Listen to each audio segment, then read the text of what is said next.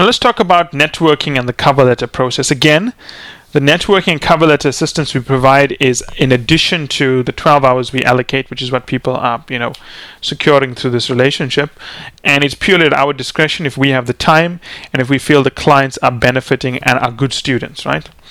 Now, I'll tell you right now, most people don't know what networking is. And I read stuff on LinkedIn and I read stuff everywhere about what networking is, and it is a horrible advice that you get. Networking has one objective only Networking exists to make you likable. It's not there to get someone to submit your resume. And I've seen people who will go into a meeting and they'll ask for help. As soon as you ask for anything, you've lost all leverage in a relationship because you owe that person. You need to go into a networking relationship and impress them so much and make them like you so much that they offer to help you. If you have to ask if you have to ask someone for help, you've basically not networked. You've lost all leverage and you haven't actually convinced them that they should help you because anything in life, people must want to help you. If people want to help you, it becomes their decision to help you. If it's their decision to help you, they are more inclined to do it. If you've got to ask them to do it, the relationship devolves to a position whereby the person you had coffee with is then afraid for the follow up email where you're going to submit your resume. They're then afraid to maintain contact with you because what if you ask them to forward it to the recruiter? It becomes a relationship whereby you're a little annoying dog who's keep on chasing around a car, right? So what you need to do in networking is that the strategy for networking is to create the impression that you have multiple options and that you are going to apply, you are confident you'll get an interview, but you're simply going through the networking process to learn more about the firm. Obviously, your ulterior motive is that you hope to impress them so much and make them like you so much that they volunteer to help you. And here's the secret people like helping successful people. If you go into a networking call and you tell them, look, you've you know, got to help me, I've got no other ways of getting an interview, it usually doesn't work because no one wants to be associated with someone who's not successful. If you create the impression that you have many options, obviously don't lie you know that breaches that's a major breach of our ethical code but if you create the impression that you are successful you have many options um, you know what is happening and you have a strategy to get there, people are impressed with that. People want to work with winners. And if they see you're successful, they want to be the person that brings you into the organization. Remember, the most important role of a partner at a consulting firm is to find talented people, right? That's our number one role. That's what we spend most of our time doing.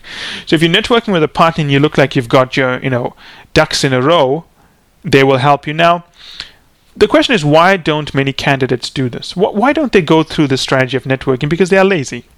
For many candidates, it is far easier to go into a networking call and ask for help and get shut down or get some mediocre help than to build up their repertoire on knowledge of management consulting, the latest issues, and be able to hold a, you know, mature discussion and impress an interviewer. That's much harder to do.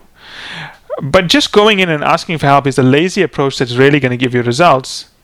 Building up the skills to have a mature discussion is harder to do, but obviously it sets you up for a much more sustainable relationship with the person whom you're networking.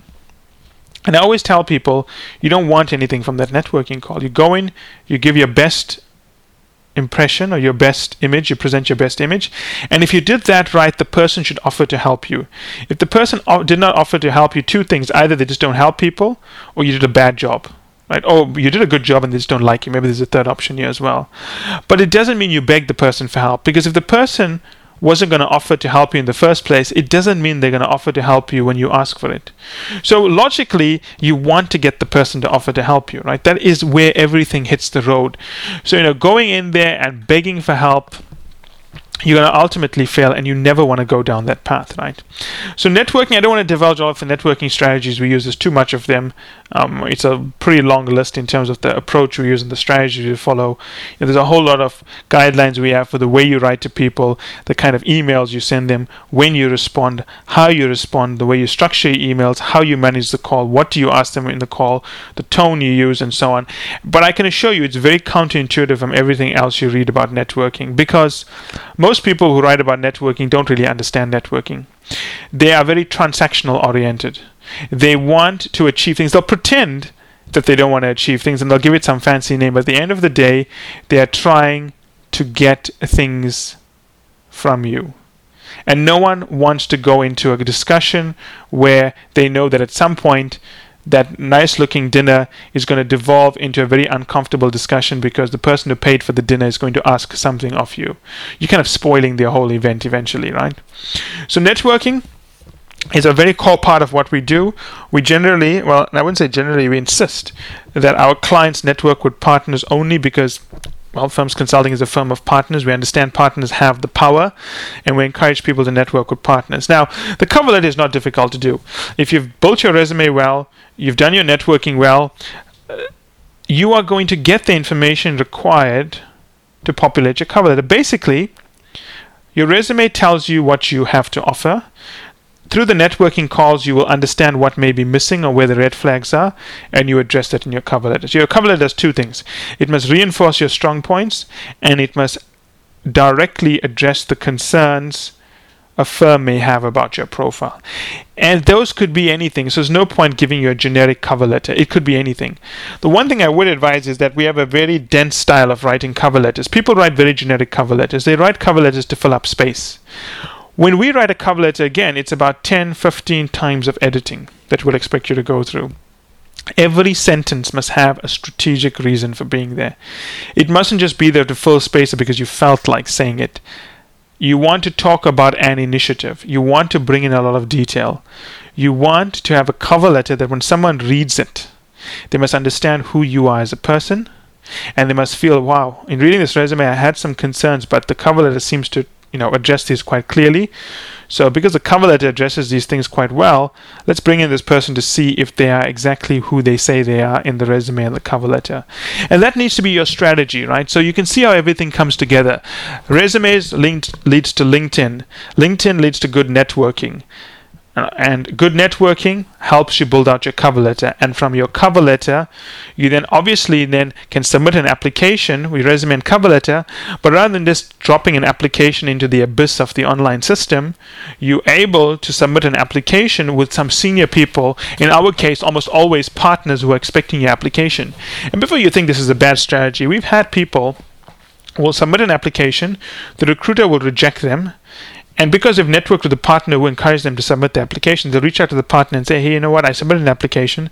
I was rejected, which I'm fine with, but, um, you know, I, if you could give me some feedback, that would be great. Otherwise, I'm more than happy to respect the firm's decision. And I know of at least seven cases with our clients where the partner would have stepped in and said, you know what, you were rejected, but I think you have a pretty good profile, so we're going to put you back into the process.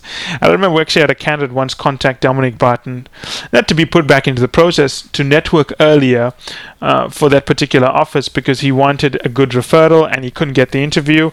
But I felt he had a very good profile. It's just that such a unique profile. You had to speak to this client to understand his strengths. So that led to an interview. We had another time where a client interviewed with you know the uh, McKinsey managing director for um, Greater Asia and got into the in- interview process. Same for Europe and so on.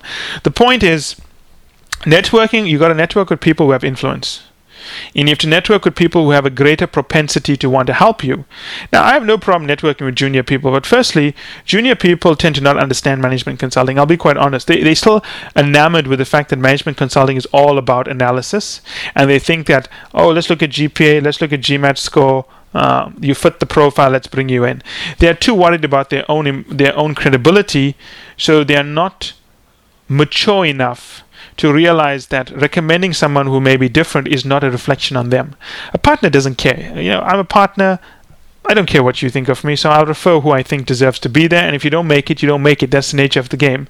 With junior people, they tend to only want to recommend people that make them look good. They only want to help their friends. So I think it's much more difficult to get a junior person to help you, especially if you went to a unknown school. I would think, and I use unknown school in inverted commas. Let's say a lesser known school you write to some of the junior consultants. I mean, junior, I mean, I'm actually saying engagement managers and below. They're all, in my opinion, junior, right? Or relatively junior. They tend to be more interested in bringing in people that went to the right schools and I think being more dismissive of people who went to the less popular schools for management consulting. So that's the other reason why you don't want to work with two junior candidates. And the third one is that, well, obviously junior people have less influence. You know, there was a time when uh, a consultant could refer you in for an interview and you would guarantee you'd be guaranteed a place for an interview. It doesn't work that anyway Eh, it doesn't work that way anymore. If a, if a consultant now refers you, the recruiter has a right to reject the interview. So that what is this telling you? Well, it's telling you that McKinsey is created and BCG has created an entire vetting structure around the referrals that are coming out of junior consultants, right? And even in some cases, the recruiter can step in and I would say challenge the partner's referral, but but I th- think it's still the case whereby a partner referral is going to guarantee an interview, especially if it's a formal referral, right? So take time to network very well. You want to build a relationship with a partner, and a relationship takes time to be built. We've had situations where someone goes in for one coffee chat, they think it didn't go well, they're, they're even unwilling to send a thank you note because they say the person didn't want to refer me. Well, if you do that, then you went in with the attitude of getting a referral, and I don't blame the partner for not wanting to refer you. You need to go in not expecting anything, but sincerely wanting to learn about the firm and demonstrating your knowledge. If you do that well, you can f- build a relationship with the partner, and I can assure you they will want to refer you in time. Beyond that, I would say be very careful of who you network with and how you judge them. A lot of people t- confuse like with interest, or what is the word like with interest? I would say um, they confuse friendliness with interest. Just because someone is friendly with you doesn't mean they like you. Just because someone is not friendly with you doesn't mean they dislike. And it's the most biggest problem. A candidate will come from a networking call and ask them how it went. They'll say, "Oh, this person was so nice. They were so good to me. I think I built a good relationship." And then they'll tell me, "This person was pretty tough with me. I don't think they liked me." But I'll point out to them very quickly, "Look, just because the person was tough on you doesn't mean they disliked you. They could have liked you, but they could have been testing you. That could have been their style. So don't ignore this person." You continue building a relationship. Don't ask for anything. Build a relationship because you don't know where it will go. You don't know who will help you. And many of our clients are surprised because the people that I tell them will actually help them are the people they thought would never help them. And that's the reality, right? Do not buy into the facade people generate for you. They're doing it for your benefit. They sometimes people are friendly to you because they don't want to tell you no on your face. They want you to think you're going to get something, so later when you don't get it, they can always say, "Well, I did my best. I'm sorry it didn't work out." So you need to be very, very careful of that. Beyond that, enjoy networking. We have a lot of material on our website in terms of how to do networking. Tons of material. So, you know, even if you um, don't join our program, you can still use that material to understand networking and cover letters.